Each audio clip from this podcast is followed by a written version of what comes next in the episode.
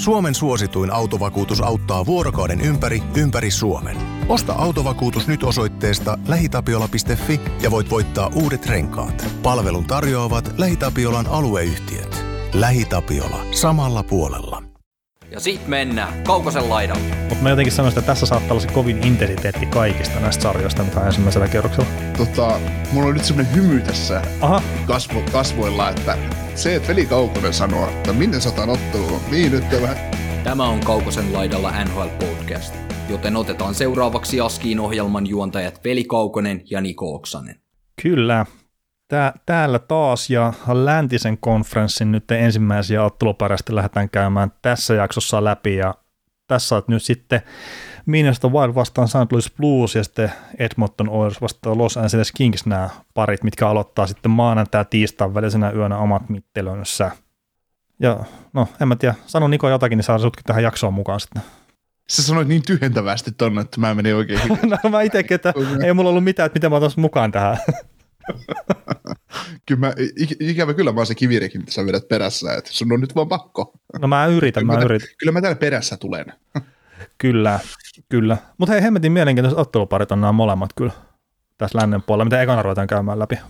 On joo, että Minnesota Wild tosiaan Centralin kakkonen ja Sellus Plus Centralin kolmonen ja sitten toisessa jälkimmäisessä parissa sitten Pacificin kakkonen Edmonton Oilers ja Los Pacificin kolmonen Ed- Los Angeles Kings ovat sitten vastakkain. Ja, ja tota, ennalta jotkut, jos mietitään menneet, mennyttä historiaa NHL ja menneitä vaikka viittä kuutta vuotta, niin tässä voisi olla sellainen blah.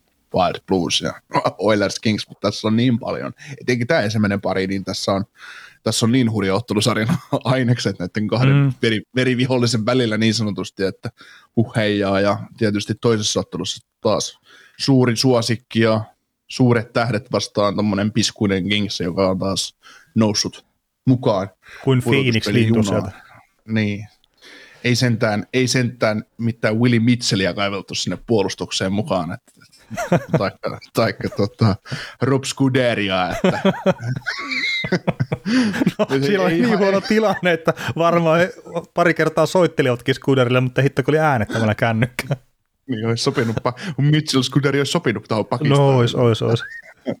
Joo, mutta tota, Centralilla lähdetään liikkeelle ja lähdetään hakemaan sitten ottelu, ottelusarjalle jatkajaa, ja mä luulen, että nyt on vähän tiukempi, tiukempi. jos meillä on, meillä on e- ensin äänitettiin tosiaan tuo idän, idän maanantai tiistai välisenä yönä alkava ottelusarja, alkavat ottelusarjat äänitettiin, ja me, me oltiin hyvin yksipuolisia siinä, siinä jatkoon menijöistä, mutta mä väitän, että tässä on kyllä vaikea, että on, on jännä, jos molemmat osutaan, osoittaa samaa kuin me itsekään oikeastaan tiedä. vielä, Niin, että niin, kumman niin. mennään sitten jatkoon laitaan. Ah, Niin, ja, ja tosiaan kun lähtee tästä. Louis Blues-parista, niin heittänyt näistäkin nämä muutamat runkosarjat osat nopeasti, että Minnostalla 53 voittoa, St. Louisilla 49 voittoa, tehtyjä maaleja Minnostalla 310, St. Louisilla 311 päästetyt maalit, Minnosta 253, St. Louis 242, hyvin tasasta kautta linjan, mutta sitten tämä on ihan mielenkiintoinen, että jos katsoo, että Minnostalla on 53 voittoa. Louisilla 49, mutta sitten jos katsoo voitot varsinaisella peliajalla, niin. Louisilla on 43, Minnesotalla 37. Eli Minnesota on käynyt kairaa aika paljon enemmän pisteitä sitten jatkoajalta kautta rankkarikisoista. Ja se saattaa olla ihan suhkat merkittäväkin juttu sitten loppupeleissä, kun mietitään, että 5 vastaan 5 systeemillä pelataan, sitten jos homma menee varsinaisen peliajan jälkeen jatkuu. Niin. Se. Louis on ollut siinä vähän ehkä niskan päällä tämän kauden osalta. Mm.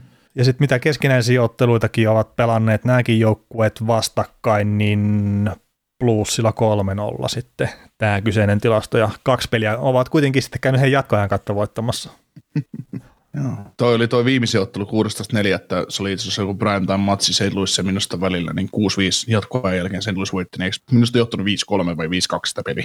peli Saattoi olla jo. Sitten St. Louis vaan tuli takauhi. Kyllä, kyllä.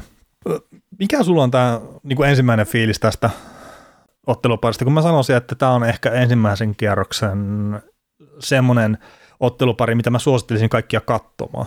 Että tässä on mahdollisuus siihen, että tämä on todella fyysinen sarja, ja tässä pelataan hyvää jääkiekkoa, saattaa tulla jopa paljon maalejakin. Mutta mä jotenkin sanoisin, että tässä saattaa olla se kovin intensiteetti kaikista näistä sarjoista, mitä on ensimmäisellä kierroksella. Tota, mulla on nyt semmoinen hymy tässä Aha, kasvo, kasvoilla, että se, että Veli Kaukonen sanoo, että minne sataan ottelua, mihin nyt on vähän intensiteettiä, voidaan nähdä paljon maaleja, ja sitä kannattaa katsoa, niin kyllä on paljon vettä virrannut, että saatiin tähän podcastiin. Hei, hei, hei, hei, hei, sä oot ollut kuitenkin se minusta vihaa tässä meidän podcastissa.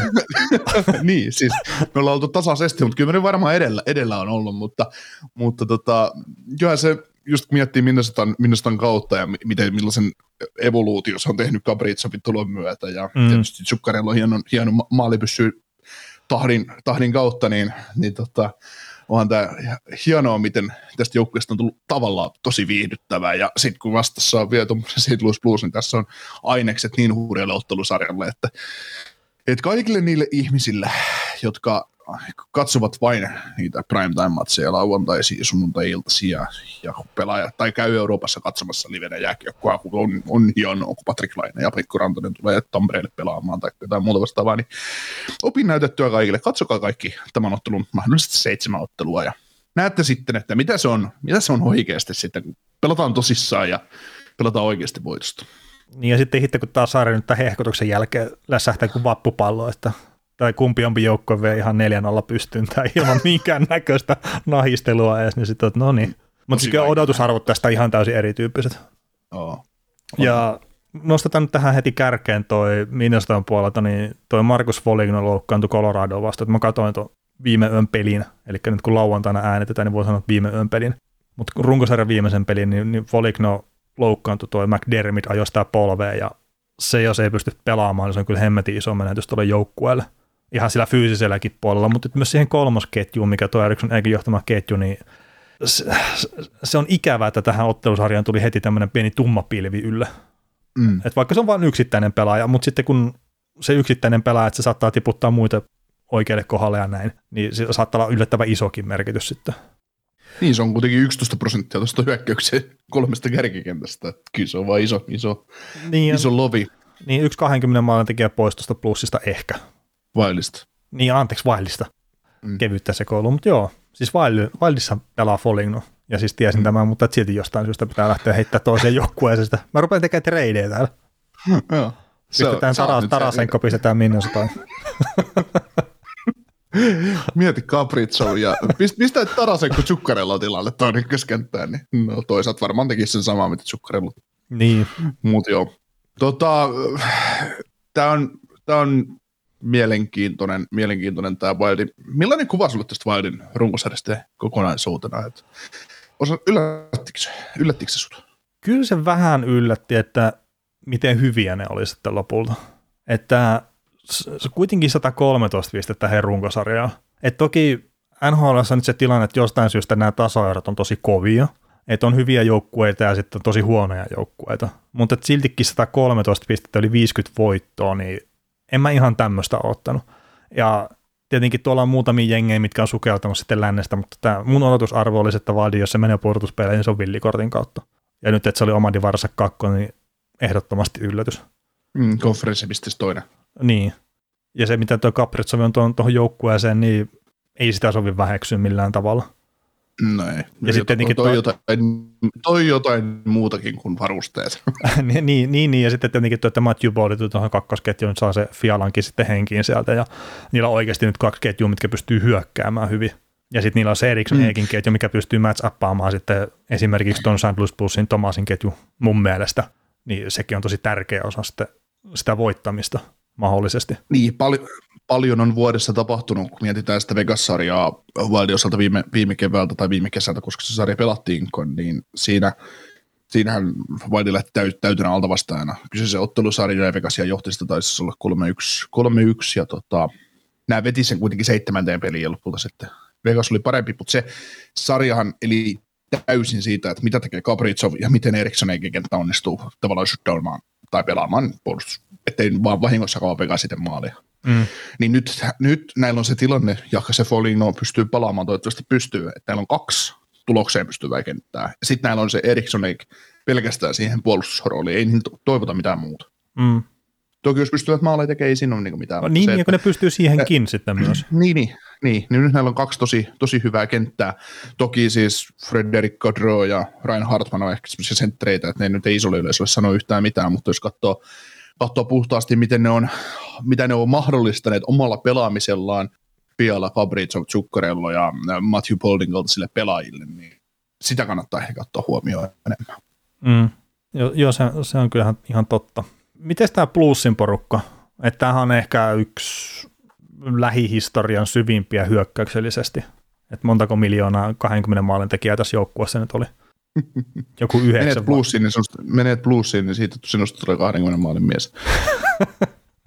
no, niin. yhdeksän, yhdeksän, kun Tomaskin nousi nyt sitten 20 maaliin.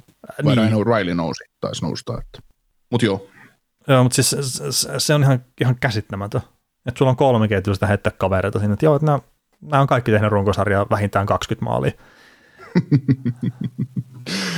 joo, siis Bluesissahan tilanne tähän ottelusarjan tultaessaan se, että ei niiden niluskettä tarvitsisi peluttaa ollenkaan. Mä tiedän, miten ne tekee semmoisella. no, se oli ainakin silloin mestaruusvuonna se nelosketju oli tosi tärkeä. Mm. Että silloin plussista jäi se kuva, ainakin itselle, että ne tarvitsisi sen neljä mäntää, mitkä hakkaa vaan jatkuvasti sitä. Ja ne on puksuttaa tasaisen varmasti eteenpäin. Ja sitten jos sitä neloskentästä olikin vaikka, vaikka puuttu joku Sandvisti tai joku tälleen, niin se ei ollut sama joukkue enää. Että se jostain syystä se hajosi se pakka ihan totaalisesti, sitten kun sitä neloskentästä puuttuu joku kaveri. Mm. Mm. No nyt näillä on kolme mäntää, mitkä hakkaa kahden tehon. niin, ne, ne, on vähän virittänyt niinku, sitä moottoria. Niin, siis en, se oli silloin neljä sylinteri, niin nyt tässä on kolme mäntää ja niissä on kaikissa kaksi sylinteriä, että siinä on sylinterinen koneista tullut tähän se. Ei ihan oikeasti, jos naureskelin tässä, näitä kokoonpanoja ja pohja, pohja rakennettiin näihin ennakoiden puhumiselle, niin kun teki nämä kolme kärkikenttää, niin se, sullekin oli neloskettä sieltä, öö, kuka se pelaa? se on sulle Bousak ja siitä niin, mä, tulee. Niin mä laitoin mä... kysymysmerkit, kertaa ei mulla ollut mitään hajua siitä oikein. Niin, no sit mä rupesin katsoa, että ketä siellä pelaa, niin en mä löytänyt pelaajia, pelaajia tästä joukkueesta siihen neloskenttään. Niin, no nyt siinä lukee niin Logan Brown, joka on ollut ihan hyvä, hyvä, siellä, hyvä plussin tullessaan ja, ja mm. Nathan Walker on siellä ja sitten tämä valko-venäläinen vai venäläinen Todobchenko, ja kaivetaanko sitten James Neal naftaliinista, että on painanut kuitenkin melkein piste per peli AHL tällä kaudella, että, että on, onko siinä ratkaisu sitten ongelmia tässä joukkueessa, mutta, tai niin. Mutta yllätyn, yllätyn, jos, jos pelit pysyy varsinaisella peliajalla, että tämä Bosakin kenttä pelaisi kahdeksaa, yhdeksän minuuttia peliä, pelissä enempää, että, että kyllä tämä on niin helppo, helppo pyörittää tuon kolmen kentän varassa olettaen, että just Brainerd tulee, tulee pelikuntoon ja miksei tulisi. Että. Mm. Kyllä, kyllä. Ähm, miten, tässä nyt on semmoinen selkeä, tosiaan vähän puhuttiin tuosta Eriksson Eikin match mutta että plussin puolelta niin se on ihan selkeä, että tuon O'Reilly, että kyllä sitä varmaan pyritään peluttaa Kapritsovea vastaan. Mm. Niin luuletko, että pystyy O'Reilly pistää sitten tuon kyseisen kolmikon niin sanotusti takataskuun? Että riittääkö se, etenkin Saadi ja Peroni kohdasti mietityttää, että jos siinä on ne kaverit, että, että riittääkö se puolustuspelaamisen taso sitten? Mm. No kokeneita pelaajia kaikki, kaikki jostain niin voittajia mm, ennenkin ollut tässä tilanteessa, niin mikä jottei. Mutta sitten taas voi ihan hyvin olla niin, että Barbashev, Shen ja Kiru, Kirukin voi pelata tota, ykköstä vastaan. Koska siinä on taas jalkavempaa, jalkavempaa porukkaa ehkä enemmän, mitä toi O'Reillyn kenttä. Että. Mm. Mutta toisaalta, jos Shade Lewisin täytyy joku pela- kenttä pelata matchapata pois ja käyttää se yksi NHL parhaimmista aseista siihen, niin kyllä se Pöbrit vastaan sitten pelaa. Että. No joo, ja siis pakkohan se on silleen, että, mm. että ky, kyllä, että jos tuolla materiaalin laajuus menee plussin puolelle, niin Minnesotassa on sitten kuitenkin se paras pelaaja. Mm, ottelusarjan paras pelaaja. Niin, ottelusarjan paras pelaaja, Kapritsovi, mm. että, että, ja sitten miksei tuo Fiala ja Poldikin, että kyllä semmoinen joku pieni hyökkäyksen terävyyden edun mä antaisin itse Minnesotalle. Mm. Tämä nyt ei ole mitään just Roberto Mahilta pois tai Tarasenkolta pois tai sitten just vaikka Ourailta ja näin. No, nyt, no, nyt tuo Kairu nyt varmaan tässä kohtaa pitää mainita ihan jopa nimeltä kertaa. Se oli siinä ennakossa, kun me mietittiin näitä parhaita pistemiehiä ja muuta, niin mä sen Tomasin ja mä en saanut Kairu nimeä päähän, niin mä sanoin, että niin, että siellä voi olla jotain muitakin, mitä voi nostaa tähän keskusteluun mukaan. Mutta joo, toi Kairu, niin mm. sekin erittäin lahjakas, kyllä hyökkäävä pelaaja ja turha heitto, mutta et voitti tuon McDavidin kuitenkin luistelukilpailussa All Stars-pelissä. Että siellä riittää joo. jalkaakin sitten. Mm, no, jos se muuten suoraan luistelu. Niin, niin, niin. Mutta joo, siis tosiaan se jonkunnäköinen hyökkäyksen kären etu, niin mulla menee Minnesotalle kyllä. Silleen hyvin mm. kevyesti. Joo. Miten sä pakistoa lähtisit vertaamaan? Uh, no, Kumman top 40 sitten mieluummin? Niin siellä on Prodin downpääste Kolikoski Spurgeon vastaan, Skandella Pareikko, Lady Folk. Mm. Kyllä mä ottaisin niin, noista hei Minnesota. Niin vai pelaako sitten Kruukki Folken kanssa, millainen tota Ledia tuossa pyörittää? No, niin, joo, joo. Niin. Et se, se, nyt voi olla tosiaan, että ne, no ei ole ihan tolleen välttämättä noin pakkiparit, että Kruk sitten pelaa Portutsen kanssa, vaikka se on sen kanssa kyllä pelannut jonkun verran tällä kaudella. No, no en, mä, mä en usko, että Portuts on Portuts mukana edes. On mitä, parempi, mitä, mitä kauempana se on kentältä, niin sitä parempi se on. No joo, siis me ollaan sitä mieltä, mutta että siellä plussissa ei ole välttämättä sitä mieltä, että jos on pelikunnassa, niin eiköhän se ole kentällä. Lämmäs poikkari. Joo. Ei se, ei se osaa mitään muuta pelata. niin. Mut Anteeksi siis ky- nyt vaan kaikki plus ja portuts fanit. Mutta siis kyllä jo toi, että jos miettii näitä pakkiparissa johtavia palaajia, Jonas Brody ja sitten Saretsburgia, niin kyllä mä niiden kautta lähtisin just sitä valintaa tekemään. Ja mun mielestä ne on molemmat Minnesotalla paremmat kuin sitten mitä plussilla heittää. Mm. Täällä tämmöinen herra kuin Alex Kolikoski painaa aika karmea runkosarjan pakin tilastoja, jos katsoo, että 72 peli 2 plus 28 plus 41 ja 19 minuuttia per peli. Ja ei siinä. Perus. Mm. Kyllähän näitä nyt on. Mm. Niin ja mun mielestä niin kuin suhteessa aika hurja oli tämä Dimitri Kulikopin kausi, että 80 peliä ja 24 pistettä plus 23, että sekin on ihan ok. Kun mm. miettii, että se on kuitenkin Dimitri Kulikov. niin kuitenkin. niin. Ottaa nyt huomioon, että kuka siellä on. niin. En, siis se kertoo syvyydestä myös. Täällä on kolmosparinkin tollainen, tollainen kaveri pyöritellä. Sitten Jacob Middleton tuli siinä kähköskaupassa mm. tähän jengiin, niin se on, se on tuomassa sitä syvyyttä. Että kyllä tässä on, tässä on kyllä kaksi tosi, tosi hienoa joukkuetta vastakkain. Joo, mä rupesin miettimään, että mikä se oli viime kaudella se Minnastaan pakkipari, mikä pelasi ihan älyttömän hyvin, mutta se oli Carson Susi ja sitten kuka siinä oli se toinen. Ian Cole. Niin oliko se Cole, mutta se, se, se, oli mielenkiintoinen kyllä, että, että silloin oli tuommoinen ihan superpakkipari vaadissa ja nyt taas sitten ehkä vähän tämmöistä vastaavaa. Mutta se kyllä kertoo myös sitä, että se joukkue, sen puolustuspelin rakenne on kunnossa. On, ja sitten se, että kun nämä puhutaan aina näistä pakeista ja siinä arvostetaan sitten korssitilastoa vielä, ja näitä tilastoja, kekollintatilastoja vielä ää, kahta kauheammin, melkein mitä hyökkäillä, niin tota, tota, tota, se, että joukkue on muut, muuttunut Dean Evansonin aikana Capricovin tulon myötä hyökkäysorientoituneemmaksi joukkueeksi ja siitä otetaan hyökkäyssuuntaan enemmän irti, niin se myös saa näyttää pakit tavallaan tilastojen valossa paremmilta mitä ne ovat, mm. ovatkaan. Ja joo, ja se Cole Susihan oli hyvä shutdown pari, ei siinä ole niin ei joo, ja, ja, siis toi, toi Minnesota on just hyökkääminen, että sehän ylisuorittaa jatkuvasti maali odottamien puolesta, ja siis tietenkin nämä julkiset maalit on perässä sitä, mitä se pitää olla, että niin pitäisi tehdä korjauksia muutenkin, että ne näyttää pienempää maali odottamaan kaikille joukkueille melkein kuin mitä ne tekee maaleja. Mutta Minnesota on sille ihan mielenkiintoinen, että esimerkiksi tämän kalenterivuoden puolella Natura Statrikin mukaan on luonut maali odottamaan sadan maalin verran, noin, ja ne on tehnyt 134 maalia. Ja se on ollut ihan samaa koko ajan. Ja sitten mä rupesin miettimään sitä, kun katsoin sitten Coloradokin vastaan sitä peliä, että, että Kapritsovi esimerkiksi, että se veti sillä omalla potkulalta tyylillä, mitä se tekee jonkun verran. Se veti kaksi kierrosta Coloradon pakkaa ympäri. Ja sillä toisella kierroksella se löysi sitten maali edestä, en nyt muista mikä miinastaan pelaa se oli, mutta se löysi sen siitä. Pisti kiekon siihen, toinen pistää melkein tyhjiin puttaa. Niin mä nyt mietin vaan sitä, että Minnestan pelissä on varmaan joku semmoinen, että ne hakee, mulla on semmoinen mielikuva, että ne myös hakee ehkä maalin takaa syöttäjä siihen maalin eteen jonkun verran, että ne saa luotua maali, maaleja sitä kautta paljon enemmän kuin mitä ne odottamat antaa ymmärtää, kun nämä julkiset mallit ei pysy perässä siinä, jos siinä sitä kiekon liikettä, esimerkiksi ne mm. keskustan suuntaan. Mm, hyvät on mallit saakin. No joo, mutta että jos se, sä otat pelkästään sen, että, että mistä kohtaa kiekon laukaus lähtee, että sä unohdat sitten esimerkiksi mm. kiekon liikkeen ennen sitä laukausta, niin totta kai ne mallit silloin laahaa perässä. Kyllä, kyllä. Mutta mä just, jotenkin itse sanoisin, että Binestan peli on just silleen jotenkin hyökkäyspäässä sitä, että ne löytää sitä vaikeammalta alueelta, niin ne löytää niitä vapaita lapoja, mitkä pystyy pistämään kiekkoa aika hyvin. Että tämä on se mun mielikuva tästä joukkueesta. Mm.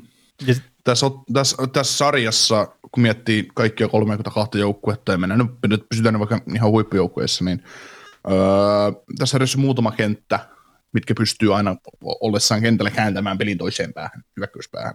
Ja Capricovin kenttä on yksi niistä. Mm. Ja siis se, että et en, mä, mä en tiedä että mä olin odottamaan kaavoja ja en ole niitä lukuja lukenut sieltä, mutta kyllä musta tuntuu, että Capricovit aina kun on kentällä, niin kyllä ne nyt yhden puolittaisen maalintekopaikan aina luo. Ja jos sä ajattelet, että ne pelaa 20 vaihtoa pelissä, niin se on 10 puolittaista maalintekopaikkaa, tai 10 maalintekopaikkaa peli. Mm, niin, niin, ja sitten tuo Capricovinkin tapa, että miten se pystyy sillä luistelullaan tekemään sitä tilaa ja aikaa itselleen, ja sitten kun se pääskannaa ihan koko ajan sitä, että minnekä pystyy pistämään kiekko. Ja sitten jostain tulee se sukkarilla ja sille pistä tänne. Mm. Sitten pistetään takatolpalle tyhjiä. No mitä jos pistänkin ohi tästä paikasta? Ei se Niin, mitään, kokeillaan viisi kertaa laittaa. uudestaan. Tsukkarilla, siis Tsukkarilla, mitä mä oon minusta pelejä kattonut, niin se ei tee koskaan maaleja silloin, kun mä katson niitä, se vaan pistää tyhjistä aina ohi. niin. Huutaa sille aina, että millainen sen tarvitsee olla, ja huutaa vielä suomeksi. niin, että sukkarilla vastaa, että vähän huono se, ettei vitti tehdä. niin. Pistä parempi. No. Mä olin vähän takakenossa, jäi vähän taakse, että paina nyt vähän eteen. Mm. Ei mun tarvi noin paljon venyä. Mutta mut tämä on silleen just edistyneiden tilastojen puoleltakin ihan mielenkiintoinen matchup, että Minesta on tosiaan yksi parhaita puolustavia joukkueita koko NHLssä. Hyökkäyksellisesti ei niin, niin hyvä, että keskitason jengi, mutta sitten St. Louis Blue niin on hyökkäyksellisesti vielä huonompi kuin Minnesota, mutta puolustuksellisesti ehkä sitten huono jengi, mikä pääsi pudotuspeleihin. Joukkue, jossa on 9-20 maalin tekijä. No joo, mutta siis se, se varmaan antaa anteeksi hirveästi, että kun ne tekee paljon Niin. maaleja. Mm. Että ne on tehnyt 131 maalia tämän vuoden puolella. Jos on ihan muutama vähemmän vaan kuin Minnesota. Mutta sitten päästettyjä maaleja on 111, mikä on sitten, että Minnesota on päästänyt 90 maalia tasakentällisiä. Niin siinä on aika iso ero. Ja se ei välttämättä ihan puhtaasti maalevahtipelillä sitten selity kaikki tuommoinen. Mm. Joo, mä oon kauden aikana puhunut siitä, että St. Louis on rakennettu tavallaan mestariksi. Ja tässä on pari vuotta tällä joukkueella aikaa voittaa mestaruus tämän rungon kanssa. Ja sitten mm. se muuttuu taas vaikeammaksi. Ja meinaan rungolla just näitä O'Reilly ja Tarasenko soppareita. Että O'Reilly nyt ehkä se merkittävämpi näistä on. Ja sitten tietysti kun pelaat vanhenee kanssa, niin, Niin, niin nyt se tavallaan olisi, niin. mutta olisi siis, se hetki. mut siis tämä on just se, että se on mielenkiintoinen nähdä, että miten Minnesota löytää niitä paikkoja sieltä puolustuksesta, että miten ne pystyy puhkoa sitä keskustaa siinä sit hyökkäysalueen pelaamisellaan. Ja sitten ihan vastavuoroisesti, niin kyllä mä näen ihan hirveän potentiaalin plussellakin sitten puhkoa tuota Minnesotan puolustusta. Mm. Ja etenkin sitten, jos me otetaan se Robert Thomasin johtama ketju. Ja tämä on semmoinen juttu, mitä myös kannattaa ihan mielenkiinnolla, tai siis kannattaa muidenkin seurata kuin mun, mutta itse ajattelin ainakin seuraa mielenkiinnolla sitä Robert Thomasin pelin rakentamista. Et mä veikkaisin, että jos me laskettaisiin syötöt vaarallisiin maalipaikkoihin tässä sarjassa, niin Robert Thomasella tulee olla niitä enemmän kuin Ki- Kirill Kapritsovilla, mikä on ihan älyttömän paljon sanottu. Kerta Kapritsov on tämän sarjan paras pelaaja. Tämän ottelusarjan paras pelaaja, ei koko sarjan paras pelaaja vielä. Mm. Vaikka olikin pistä pörssissä viiden joukossa. No se, mutta se on viiden joukossa vaan. Niin. Kysymys. Kertaa Minnesotalla on maalivahtitilanne aika mielenkiintoinen. Et siellä on Cam Talbot ja sitten muu on Mark-Andre Fleury. Niin kumpi lähtee he pudotuspeleihin aloittavana maalivahtina? To, tosi vaikea. Jo- Jotenkin, no minusta on kotietukin tähän sarjaan. Dide sanoi, hienosti ennen viimeistä ottelua sitä, että totta kai kotietu on kiva, mutta, mutta ei pakollinen. Ja jos, jos, jos tota noin, joudutaan aloittaa sen vasta vieraissa, niin sillä ei mitään merkitystä. mutta tota, t- tähän kotietuun siis pu, meinaa, meinaa sillä, että että onko, onko Wildella varaa pistää talpot maaliin ensimmäiseen peliin ja odottaa, että se pommittaa sen vaihtoon ja pistää Fleuristä sen jälkeen jatkamaan vai, vai lähteekö ne Fleurillä. Et en mä siis en mä miettisi hetkeä, että kyllä mä Fleurin löysin maalia aina. Niin, niin kun tämä on varmaan se yleisi, jos kyselee, että kummalla sä lähtisit, niin todennäköisesti on, no Fleury tietenkin, että minkä hemmetin takia se hommattiin sinne. Mutta että onko Talbot tehnyt mitään, minkä takia se olisi hävinnyt sen paikkansa sitä mm. maalin sulta? Niin, en mä tiedä. Siis Mä muistan, mä muistan se keskustelu, tehtiinkö me, l- no jossain, jossain välissä kautta puhuttiin siitä, että tuli jostain niin kuin, näiden maalivahtipeli puheeksi ja mainitsi sitä, että Talbottihan on pelannut ihan hyvää kautta, niin sieltä tuli kaukoselta ärähdys. Ei muuten ole. ja siis pelasiko se kahdeksan ottelun voittoputken sen kommentin, kommentin No, jälkeen. mutta se ei sillä ole mitään merkitystä, jos on siihen asti pelannut huonosti. niin, niin, niin, joo, mutta siis se tilastotkin oli ihan kura, kuraa siis siihen mennessä. Mä rupesin miettimään, että onko se ihan oikeasti noin huono maalivahti, mutta sillä oli, sillä oli siis, siinä oli joku voittoputki vielä alla. Mä olin just kattonut Wildilta joku pelin, kun Talbot oli pelannut mun silmiin hyvän matsin ja mä olin omassa hienossa kuplassani ja, ja tota, sitten sen jälkeen Talbot, no, heti kun Talbot tai tuo Fleury tuli tämän joukkueessa, niin Talbot alkoi ottaa vielä paremmin ikään kuin kiinni. Että.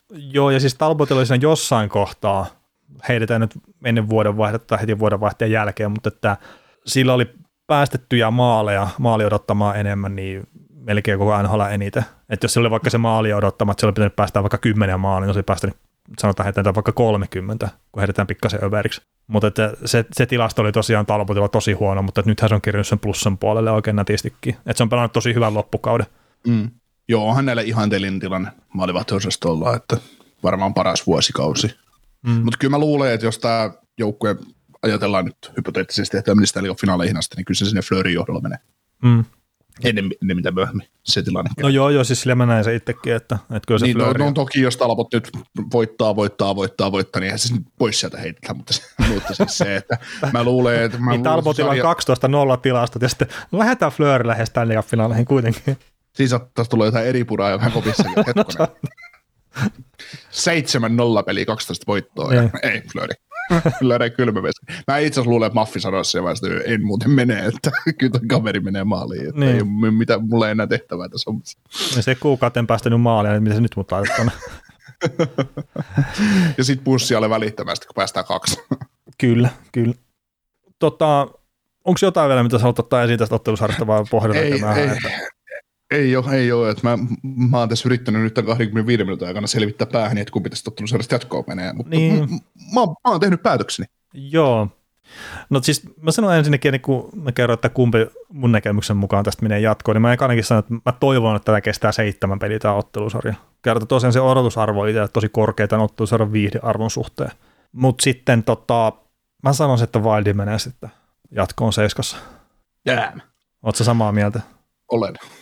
Mä perustelen sen niin, että, että tota, vaikka olen salaa ihannoinut tätä plussia ja, ja tota, uskon, uskon, tykkään tuosta jengistä paljon, tykkään siitä, miten se on rakennettu ja ihailen sitä tapaa, miten se on noussut kuin Phoenix-lintu sieltä, sieltä täysin rammasta itsestään ja luonut nahkansa uudelleen vielä kerran. Niin jotenkin äh, tämmöisissä tiukoissa sarjoissa niin paremman maalivahdin ja paremman kärkihyökkään välin ero toiseen joukkueeseen tekee ratkaisun, ja se Capriccio Fleury asetelma mun mielestä kääntää tämän nyt tota, Wildille. Tietysti Ei ole muuten No, Ville Hussoa on- mainittu vielä, nyt mainittiin. ei, nyt on Ville Hussa päässyt, päässyt mukaan, ja toi- toivottavasti saa aloittaa plussin maalilla tämän ottelusarjan, ja varmaan kuuluukin, mutta, mutta Siis- tota, Miten ne pystyy pistämään Binningtonin maaliin tämän kauden Niin, jälkeen, ensimmäisen pelin siis? en mä tiedä. Et siis pakkohan se olla Husso, se on ollut he, ihan hemmetin paljon parempi. Niin. Ja siis mä Ei, melkein ei se- sanoisin, että jos on Talbot vs. Husso, niin Husso pystyy voittamaan sen matchupin kyllä. Mm. Mutta tota, kun mä käännän sen maalivahtipeli, ol- olettaen, että se Fleury on siellä sit jossain vaiheessa, ja sitten se Capriccio, Capricciovi on tuossa, toi hyökkäys, niin kuin molempia se top 9, vaikka toi on ollut varmaan tehokkaampi top 9 toi niin kuin ma- ma- maalien merkeissä toi plussi, niin mä jotenkin uskon, että Wilde pystyy tämän kotiin turvi hoitaa, ja neljän pelin jälkeen todennäköisesti 2-2 molemmat on voittanut kerran vieraissa, ja sitten ruvetaan arpoon, että miten, miten loppusarja menee, mutta toivottavasti nähdään monta seitsemän viihdyttävää kamppailua, ja State of Hockey sitten juhlii, juhlii Game 7 jälkeen. No niin, no niin. No mutta no, noilla puheilla toisen sarjapakettiin ja lähdetään sitten hei Edmonton Oilersin ja sitten Los Angeles Kingsin sarjaa purkaa seuraavaksi. Ja tässä on tosiaan vastakkain Tyynemeren divisioonan kakkonen Edmonton ja sitten kolmonen Kings. Ja sitten jos näitäkin nyt nopeasti katsoo vähän tuota runkosarjaa läpi, niin Edmonton voitti lopulta 49 peliä runkosarjassa ja Kings sitten tota 44 peliä. Tehdyt maalit Edmontonille 290 ja Kingsille sitten 239 ja päästetyssä maaleissa niin Edmonton 252 ja Kingsillä 236. Että jos joku ero tuolta pitänyt etsiä, niin tehdyssä maaleissa on aika iso ero, minkä ei ehkä pitäisi yllättää sitten kuitenkaan loppupeleissä. Mm. Tota, keskinäisiä otteluita sitten näillä joukkueilla niin on ollut vastakkain nelisen kappaletta ja Edmonton on sitten voittanut kolme ja sitten toi Losi voitti yhden. Mutta tämä ei välttämättä ole ihan noin läpihuuto kuin mitä toi runkosarja ehkä antaisi olettaa. Tai ainakaan usko. Joo, siis tässä ottelusarjassa ja näissä joukkueissa, niin, niin, niin. Oilersin, Oilersin pelihan muuttui osil, osittain merkittävästi maailmantaa vaihdoksen jälkeen, että Jay Woodcroftin, Woodcroftin alaisuudessa niin tämä voitti 27, voittiko tämä runkosarja viimeisen ottelu? Ää, 26-93. Joo. Joo, ei puuttuuko tuosta yksi peli. No joo, mutta ihan sama. Niin kuitenkin oli, oli todella voitokas joukkue. Se Tibetin aikana tämä joukkue oli, oli kurapaskaa mm. aika, aika pääsääntöisesti. Että oli, sit näkyy, että se on kypsä, mutta eihän tämä Woodcroftinkaan aikana tämä joukkue on, no joo, voittanut pelejä, ollut varmaan itseluottamusta pystytty kopin sisällä nostaa enemmän tälle jengille, mutta eihän tämä yhtään sen kummallisempi, kummallisempi jengi ole edelleenkään. Että samat laajan alaisuudet pätee, että, että, että joku elää ja kuolee tuon kaksipäisen monsterin varassa, mutta maalivahdit on ainakin ollut, ollut hyviä. Mm, ja Mike Smithikin on ruvennut saamaan kiekkoa kiinni nyt, kun terveys varmaan on sallinut se. Joo, kauhean yllättävää, että hänkin on kolme kertaa loukkaantunut yli tämän kauden aikana. Että joo, joo, siinä on kyllä ikääntyvä maalivahti ja ollut vähän loukkaantumishistoriaa. Sitten hitto se loukkaantuu tälläkin kaudella. Että, että nyt Näin tämä tuli yllätyksenä vuoden- kaikille. niin tehtiin kahden vuoden sopimus vielä, koska, Mm. mm. koska se nyt oli fiksua. No ei, niillä niillä on ensi kaudekin maalivahti sitten. niin, niin, niin. Että Pitäähän siellä joku olla. No millainen fiilis sulle, mä tuossa nyt perkasinkin vähän tuo Oilersia, niin millainen kuva sulle Oilersista? Mm, no se on ollut vähän sitä samaa, mitä se on ollut parit viime kaudetkin. Että, että siellä on noin pari suhkot hyvää hyökkääjää ja sitten siellä on ne kaikki muut. Että siinä, siinä se dynamiikka tuossa joukkueessa on. Niin, se on tota, kyllä on surullista katsoa tätä joukkuetta ka- kahden kärkentän kautta jälkeen. Et siis kyllä tuo, mä näen semmoista keskustelua, että joo joo, tämä voi hyvä kolmoskenttä ja nämä saa paljon tukea sieltä ja paskan marjat saa. No liian vähän on tullut kyllä. Eikä, eikä siis, kun sä katsot kahta kärkikenttää, niin kyllä katsot siellä pelaajia, niin, niin ei se toki nyt hirveästi toi kolmos neloskenttä pysty tukemaan, mutta mä näkisin, jo- jotta tämä Oilers voisi menestyä tänä keväänä ja mennä esimerkiksi jatkoon tästä ottelusarjasta, niin niiden täytyisi pystyä peluttamaan tätä kolmoskenttää paljon enemmän. Ei ne voi, ei Woodcrofti voi heittää Game 2 puolessa välissä korttia pöytään, että aha, et 29, 97, 29, 97 kentälle, ja sitten jossain vaiheessa yhdessä, Mm. että pakko niin luottaa siihen laajuuteen. Vaikka sitä laajuutta nyt välttämättä ihan hirveästi ole, mutta se, että Vogel, Ryan, Nugent Hopkins kolmoskenttä, niin sille täytyy saada peliaikaa yksinkertaisesti. Mm. Joo, siis totta kai. Ja siis löytyyhän sille peliaikaa sitten siitä kiinni. Mutta että, mm. Mutta merkittäviä minuutteja. niin ja siis sen ketjunhan pitäisi tehdä itse itsestään merkittävä. Mm. Et se, ja siis mikä se rooli on, että kun, jos monesti puhutaan joukkueesta, mitkä on sitten oikeasti voittamassa mestaruuksia tai edes lähellä sitä, niin joo, niillä saattaa olla, ei nyt ehkä ihan McDavid Raisaten tason noita hyökkäyspään kärkipelaajia, mutta niillä on myös sitten se yksi ketju, minkä pystyy heittämään sitten vastustajan parhaita vastaan. Että on minimissään se yksi jarruketju siellä. Niin tä- tässä joukkueessa ei sitä kyllä ole. Ei. Siis nyt, nyt oikeasti jos ruvetaan miettimään, miettimään tätä Oilersia, nyt rakennetaan Oilersin tulevaisuuskin samalla uusiksi. Niin, niin tota, mä, mä en Kun oikeasti, laitetaan tämä pudotuspelisarja ja kerrotaan. niin, kun ne lähtee joka tapauksessa lauluun tästä sarjasta, niin me voidaan nyt jo tehdä ens, ensi vuoden kausien samalla. Niin minkä takia, minkä takia ihan oikeasti ää, tätä joukkuetta rakennetaan niin, että tehdään kaksi huippukenttää, kaksi totaalista jarrukenttää? Esimerkiksi ää, meillä oli tuossa idän, idän sarjassa oli Carolina Boston sarja, voitte käydä kuuntelemassa sen, kuuntelemassa sen, niin siinä puhuttiin just tästä Bostonin hyökkäyssapluunasta. Siinä on kaksi oikeasti sitten on kaksi krei, niin kuin krittikenttää. Mm. Niin minkä ihmeen takia sä haluat tätä joukkuetta levittää, levittää yhtään McDavid ja Dreisaitelin alapuolelle, koska se on ihan selvää, että peliaikaa ei riitä kaikille. Niin tee sit se, te, yritä tehdä siitä kolmosesta semmoinen, että sä heität sen pelaamaan vastaan. Ok, Warren Vogel on semmoinen pelaaja, että se pystyy pelaamaan vastustajan parhaita vastaan. Derek Ryan ö, varauksin, mutta Ryan Nugent Hopkins, mitä hemmettiä se tekee kolmoskentässä? Ei, ei, ei, ei se ole puolustava pelaaja. Se menee hukkaan. Niin, sille ei nyt löydy tuonne kahteen kärkiketjuun sitten välttämättä paikkaa. Niin, no sitten me voidaan aina kysyä, että mitä Kelleri Yamamoto tai Jesse Puljärvi tekee siellä. Joo, No Puljärvi- meinaat sä, että ne sitten olisi parempia vaihtoehtoja? No ei, mutta sitten sit ne lähtee hiuksista mäkeen sieltä joukkueesta.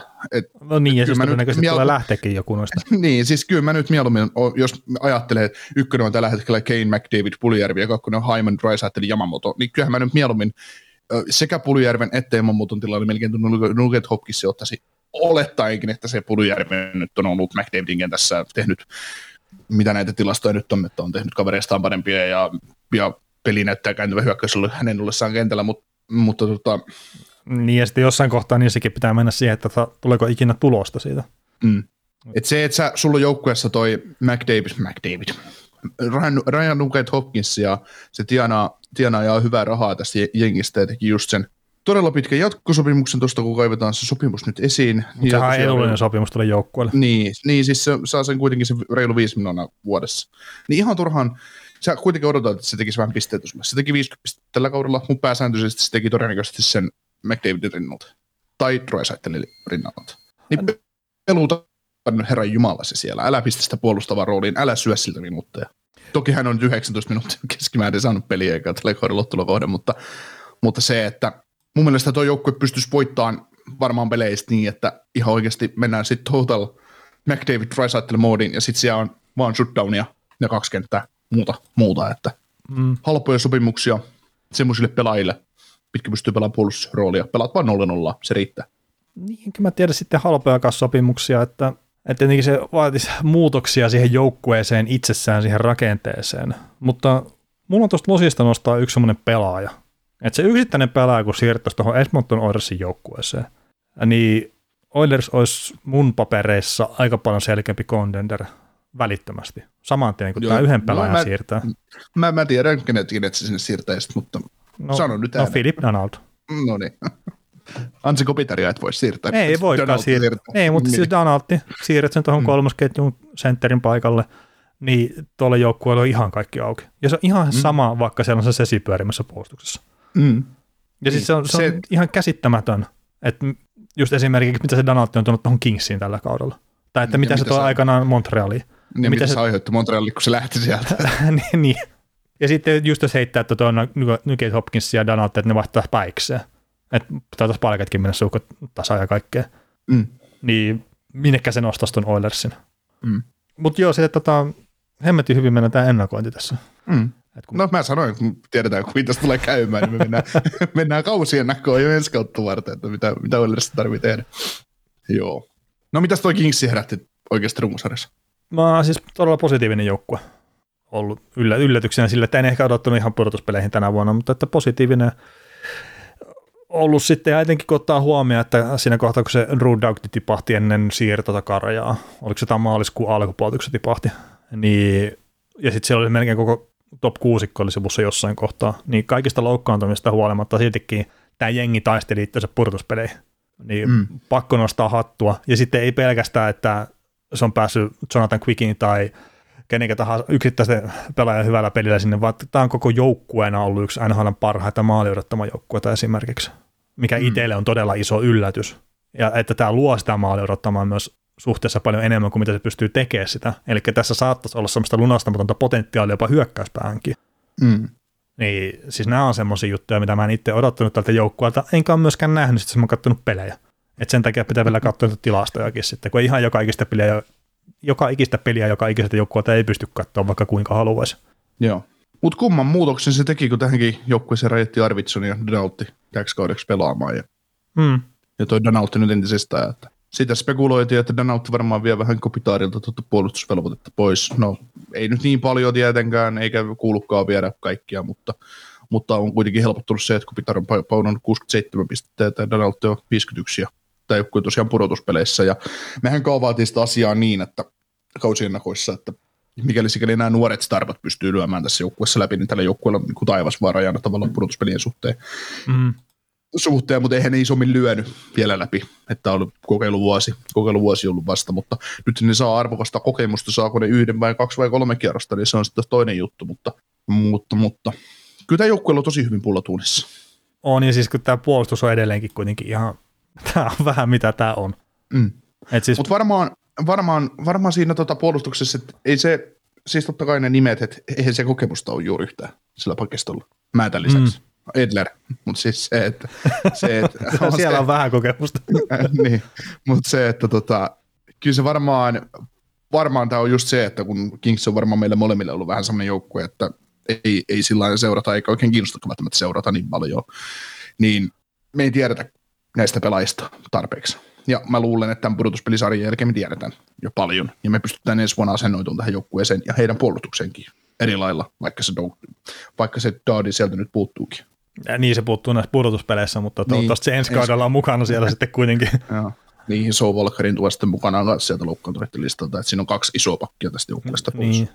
Ja, ja, siis onhan tuossa hyökkäyksessäkin tapahtunut iso juttu siis silleen, että, että joo, siinä on tullut se Donaldin mukaan ja Arvidsson on tullut mukaan, mutta sitten jos se kolmosketju on nyt vaikka tämä Iaffalo, Lisotte, Brown, niin onhan sitä saatu levitettyä kolmeen ketjuun sitä hyökkäystä sitten kuitenkin tosi kivasti. Mm. Ja sitten jos siellä on nämä nuoria Villardia, Kuparia, Byfieldia, Kalievia, Jenne, että jos nekin jotenkin siinä pyörii kokoonpanossa mukana, niin on, on siinä sitten tosiaan niitä isoja positiivisia juttuja sen hyökkäyksen osalta tapahtumassa. Mm. Eikä nyt sitten, pidä... josta, Adrian Keppestä on tullut 30 maanitekijä. Niin, no se, se on se ehkä, ehkä jonkunlainen yllätys myös, että 35 paunaa painaa tuohon. Syksyllä puhuttiin, että nyt olisi aika ruveta näyttäjiä näytti. Mm.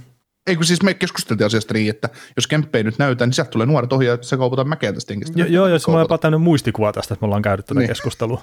Niin, nyt ei tarvitse kaupata. Ei tarvi, ei. Jaha, tuossa sitten, että mikä on just joku Mikey Andersonin tilanne ja näin, niin on siellä puolustuksessakin tulossa sitten niitä uusia kavereita. Mutta On, on, on, ei siinä.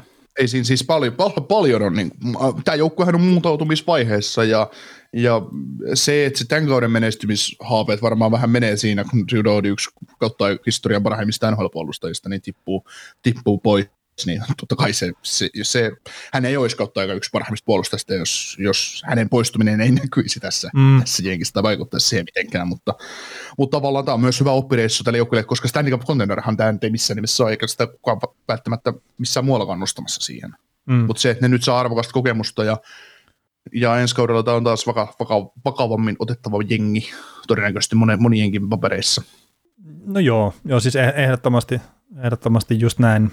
No tota, ää, miten sä näet tuon, Dustin Brown ilmoitti, että kaus, kaus loppuu tähän, eh, ura loppuu tähän kauteen, niin onko tämä nyt semmoinen henkisen puolen juttu, että tämä nyt saa vähän enemmän vielä drivea tämä jengi sitten entiselle kapteenille vielä kerran pelaa sitten oikein huikean pudotuspelikevää. No varmasti joo, ja siis en mä tiedä, no aina vähän nuo ilmoitukset sellaisia, että miksi niitä tehdään. Mun mielestä se tuo tavallaan merkityksen näille pudotuspeleille, että pelataan nyt vielä kerran yhdessä. Mm.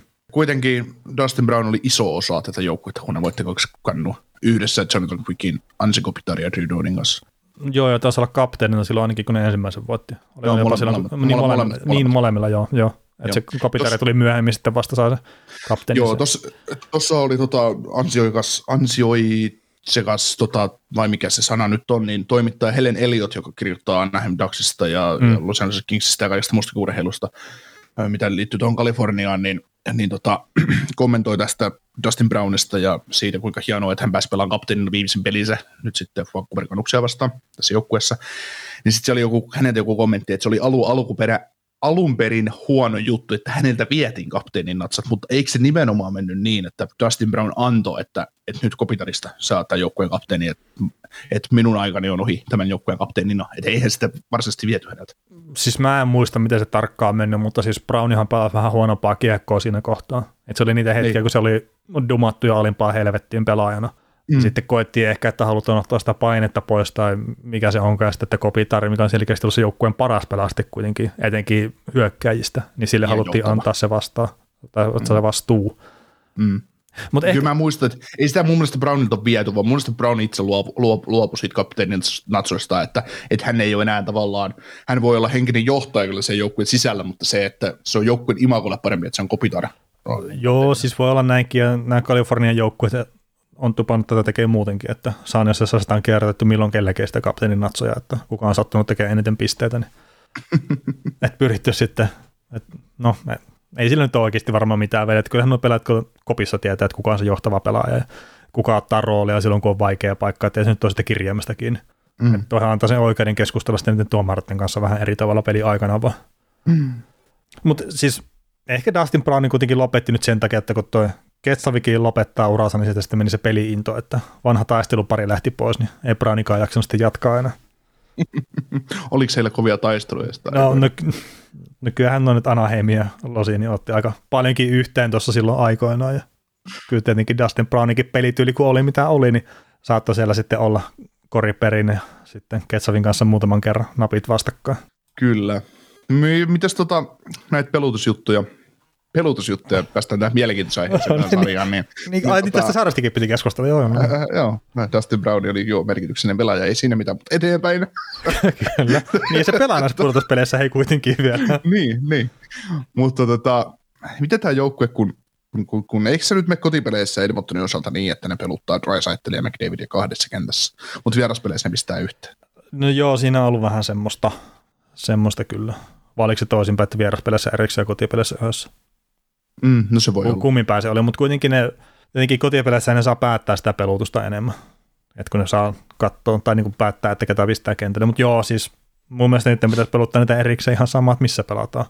Mm. Etenkin otteluiden alussa, että sitten tietenkin jos tarvii takaa ja suorittaa ja muuta, niin sitten pistää vaan kaikki munat samaan kuriin. Joo, tota, montako minuuttia McDavid tai Drysaitel on jäällä tässä ottelusarjassa niin, että siellä ei olisi Donautti tai Kopitar. Ei niitä minuutteja ei kauheasti. Ei niitä varmaan tuu, ja kyllähän Loosi nyt voisi kuvitella, että lähtökohtaisesti Donautti yritetään saada aina McDavidia vastaan ja sitten Kopitari ehkä enemmänkin Drysaitelia vastaan. Mm.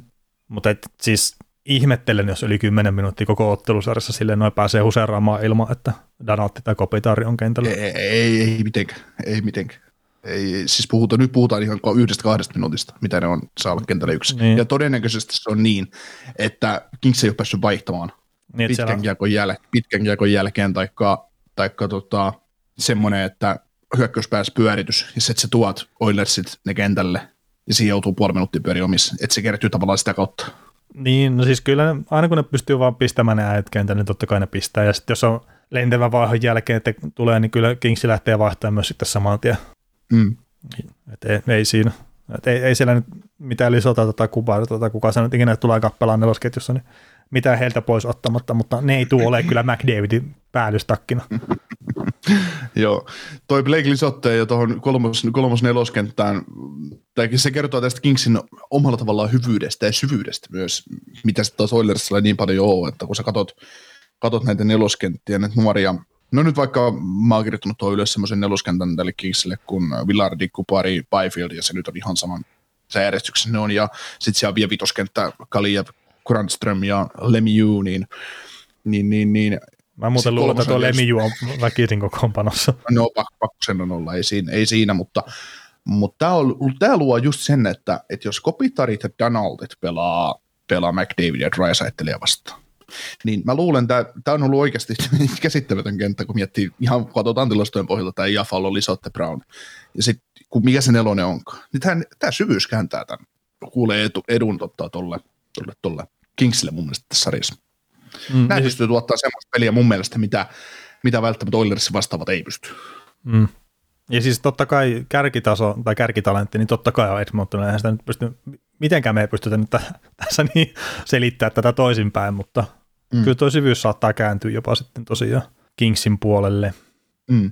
Mä vaan mietin, mietin sitä ajatusta tässä sarjassa, että kun nyt jos miettii, että viime, viime keväänä tai kesänä, koska se pudotuspelit alkoikaan, niin oli tavallaan helppo pistää Jetsi jatkoa siitä Oilers-sarjasta. Mm. Nyt se on vähän sillä vaikeampaa, koska Jetsillä oli kuitenkin se oikeasti maalivahti. Niillä oli jämäköitynyt puolustus ja se oli tavallaan luotu pelaamaan Oilersia vastaan.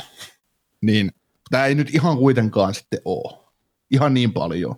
Et melkein se, että se, että Kopitari ja Donaldit pelaa, pelaa noita kahta monsteria vastaan, niin joo, se helpottaa kummasti ja niiden on pakko olla, mutta silti, silti näiden viisikon tiiveys täytyy olla omalla alueella hyvä ja antaa sitten maalivahdille, oli se Quick tai Pedersen, todennäköisesti Quick maalissa. Pakko olla Quick. Niin. Ei siis, se mitä mä oon Petersonia nähnyt tässä ihan viime aikoina, niin ei sitä hemmetti uskalla päästä sinne maaliin. Mm. Että siis se on ollut todella heikko tässä ainakin loppupeleissä, mitä mä oon nähnyt ihan muutamia siis siltä. Niin, niin tota, se on, se on semmoinen juttu, että – mikä todennäköisesti ratkaisee. Todennäköisesti ratkaisee isosti tätä sarjaa, sarjaa, että kyllä mä luulen, että kyse, jos viime vuonna oli ankeita McDavidilla ja Drysaitelilla, niin nyt tulee myös olemaan todella ankeita.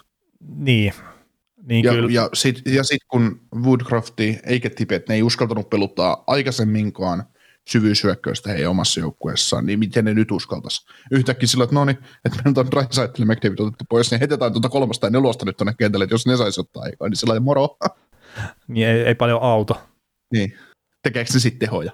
Mutta joo, kyllä mä mietin tota, tota peluttamista just ja se, mitä se Donaldi pystyy tekemään, että, että se tosiaan viime vuonna, niin eka ne kävi Matthewsia nollaamassa ja sitten se kävi Jetsiä vähän nollaamassa siinä ja sitten kun oli Jetsit saatu nollattua, niin sitten oli Vegasin vuoro. Ja no Tampaa vastaan sitten enää riittänytkään Donaldi tästä, että, mutta just toi, kyllä se niin todella ikävä vaan tulee olemaan McDavidilla siinä.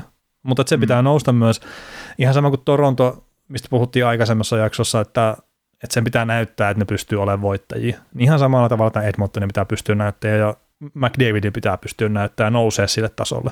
Mm-hmm. Et se on tosi ikävä tietenkin puhua, että tässä nyt on maksimissaan seitsemän peliä tämä ensimmäinen kierros, ja sen perusteella saadaan sitä melkoisia leimoja näiden pelaajien otsaa laitettua. Mutta kyllä se nyt on vaan se paikka sitten taas näillä Edmontonin kärkihyökkäjillä, että, että niiden pitää ajaa sitä bussia. Kert- mm. Fakta, että ei siellä ketään muitakaan ole ajaa sitä bussia. Mm. Siis äh, ajatellaan nyt Edmontonin kannalta, kuin, niin kuin lohduton tämä tilanne on, niin he, ei voinut saada, he eivät voineet saada siis Flamesia tai Avalancea tai Minnesotaa tai sen Louisia vastaan. Niillä oli mahdollisuus saada just Vegas tai Nashville tai Dallas. Ja mä väitän, että Edmonton menisi aina jatkoon Nashvillea vastaan. Ne menisi aina jatkoon Dallasia vastaan. Ja, ja no sitten Vegasin, no Vegas on kuollut sisältä, että ne olisi varmaan senkin kyllä pyyhkässyt tieltä, mutta tämä Kings on, tämä on paskamainen vastustaja. Tämä on niin, niin paskamainen vastustaja niille kuin vaan olla. Ja voi, kun mieti, kun kaikki paineet on McDavid ja mm. niskas. Kaikki, koko, koko Kanada, Kanada tota, puhaltaa niskaa ja ja no ei nyt niin paljon mitä Torontoa, mutta, mutta kuitenkin. Ja siis Kanadassa on varmaan nähty Kingsin pelaavan tänä vuonna. Ne ihmettelee mikä tämä joukkue on. Ai siellä on vieläkin joukkue. Felaks Kretskin vielä siellä. niin, ei mutta ihan oikeasti. Sitten siellä on kaikki Sportsnetin toimittajat sanoo, joo, joo, tämä on 4-1 Oilersin jatkossa, ja sitten on sellainen niin, että ai niin, täällä on tämä Kopitar ja Donald, että, että Donald kuitenkin pelasi vielä viime vuonna tässä Montrealissa, että nyt että se on unohdettu semmoinen pelaaja ihan mm. täysin, että niin. Kuten ei tässä ole, on niin kuin sillain, kaikki paineet Oilersilla, Kings on nuori joukkue, niillä ei ole mitään menetettävää tässä ottelusarjassa. Sitten menee vaan ja no, pistetään päällystakki päälle ja koittakaa pärjätä. Niin, ja sitä on tuossa Oilersin kohdalla kuitenkin, että vaikka ne nyt on Koskinen on pelannut ihan ok ja Smith on parantanut nyt huomattavasti loppukaudesta, mutta kun se kysymysmerkki on aika iso siinä maalisuulla. Mm. Ja se ei ole ollut mikään niiden vahvuus tässä muutamina viime vuosina pudotuspeleissä. Mm. Mun tarvii kaivaa tästä semmoinen, semmoinen tilasto esiin, kun kun, kun, kun Jonathan Quick ja pudotuspelit, niin hän on urallaan pelannut seitsemän kertaa pudotuspeleissä, voittanut 46 ottelua ja hävinnyt 39, todennäköisesti 92,290 peliä. Ja Onko se viimeiset pudotuspelit, hei, mitä se on pelannut pudotuspeleissä, niin Vegasiin vastaan? 17-18. Niin se on se viimeinen, missä se niin, päästi neljä, yli neljä maalia. Ee, neljä ottelua, neljä, neljä ottelua, neljä tappioa, seitsemän päästä maalia, 94,7. se oli just silleen, että sä päästät seitsemän maalia ja neljä nolla tulee niin pata, että mitä hemmettiä. niin. Se on muuten ensimmäinen kevät, kun me ollaan tehty pudotuspeliennakkoja. Joo, joo. Sitten näissä Stanley Cup-raneissa, niin tosiaan tosiaan eka kerta niin 16-4 oli voitto, voitto tappiosarake ja torjuntaprosentti 94,6 ja jälkimmäisellä reissulla niin 16,10 ja 91,1. Tuli semmoinen isompi droppi tuohon tuohon torjuntaprosenttiin, mutta kyllä tämä, tämä on ollut kyllä sitten semmoinen pudotuspelimaileva tämä Quick, että en mä ihan, kyllä mä, kyllä mä saatan, että yksi kaveri voittaa no kaksi, kaksi muuta tuolla, että kyllä siinä on Oilersilla, Oilersilla on paskamainen tie kyllä edettäminen. Mm. Mutta taas Oilersillekin no, selvittävät tämän, niin taas taivas on auki, kunnes sitten todennäköisesti tulee Calgary Flames vastaan ja sanoo, että sot pojat, että nyt ihan rauhassa. Mm. Mutta joo, toi Edmontonillakin on nyt se tilanne, että ne tosiaan sillä karsintakierroksella kuplassa ne voitti yhden pelin Chicagoa vastaan, mutta sitten ihan varsinaisesta pudotuspelin voittoa, jos lähdetään hakemaan, niin se menee sinne 16-17 kaudelle.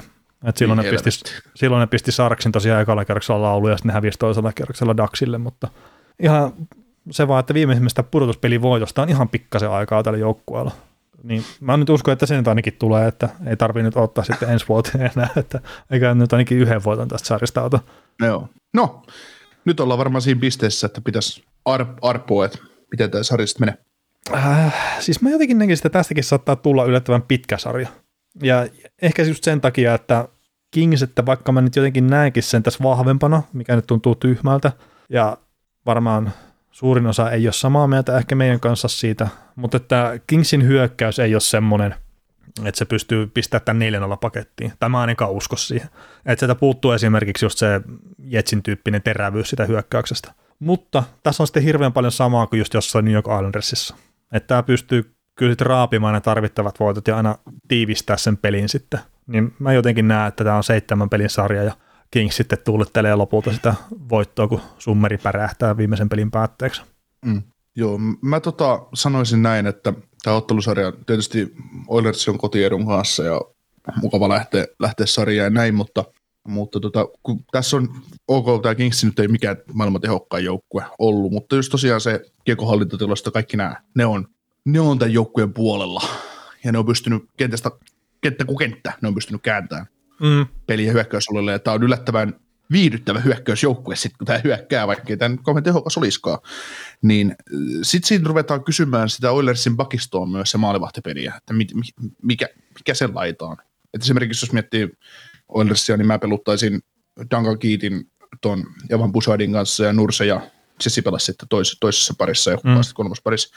Lätkiikä Russeli ja Kulakki ja, ja tota, ää, Tyson Barry, mutta, mutta tota, mä luulen, että kun Edmontonista siirrytään Losiin, niin sarja on yksi yksi ja sitten Losi hoitaa pari peliä kotona, kun ne saa vartavasti lyöty sen pelutusedun päälle ja, ja tota, ne pimentää siinä vaiheessa Drysaitelit ja McDavidit. Sitten on hirveä hätä, kun mennään Edmontoniin. Edmonton saa jatkoajalla, ho- hoitaa pelin nimensä, kaventaa sarjan kolme kahteen, sitten mennään Losiin ja, ja tota, sitten se on semmoinen Losi, tai Oilersin pelaajat kävelee halliin, niin siellä ovimies ja kapeilustokkeja niin suoraan siihen McDavidin ja Drysaitelin niskaa, että olkaa hyvä ja Quick, quick lykkää Jumalmoodin päälle, ottaa 40 torjuntaa nollaa Game 6. Oilersit ja tämä Kingsi menee 4 2 Siis tämä on ennen kaikkea nyt tämä on Oilersin kärkijätki, että jos ne kääntää tämän sarjan, niin- tai ne ylipäätään ne voittaa tämän sarjan, niin tämä on semmoinen, missä niiden jännettä mitataan.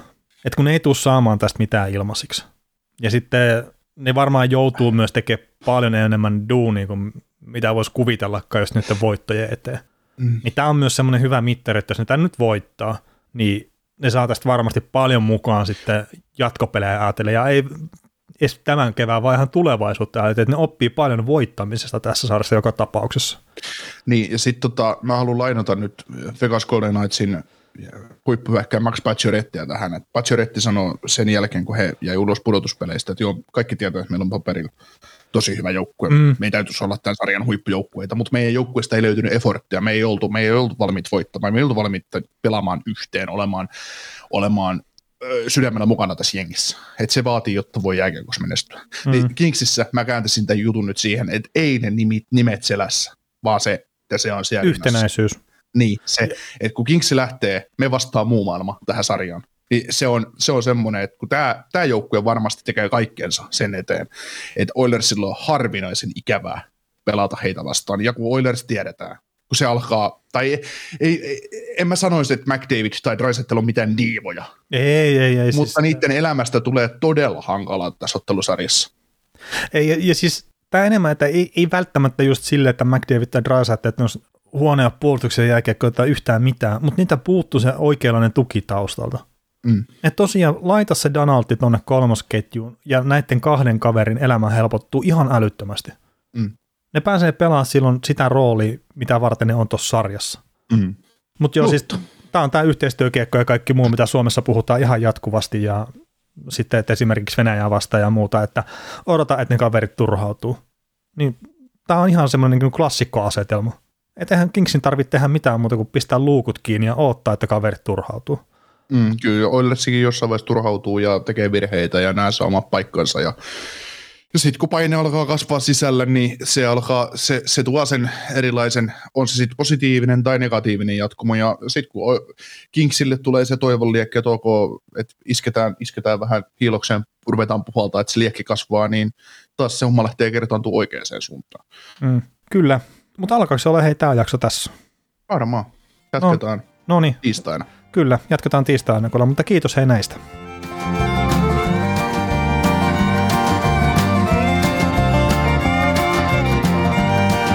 Kuuntelit näköjään sitten ihan loppuun asti. Veli ja Niko kiittää. Ensi kerralla jatketaan. Kaukosella laidalla podcast. Suomen suosituin autovakuutus auttaa vuorokauden ympäri, ympäri Suomen. Osta autovakuutus nyt osoitteesta lähitapiola.fi ja voit voittaa uudet renkaat. Palvelun tarjoavat LähiTapiolan alueyhtiöt. LähiTapiola. Samalla puolella.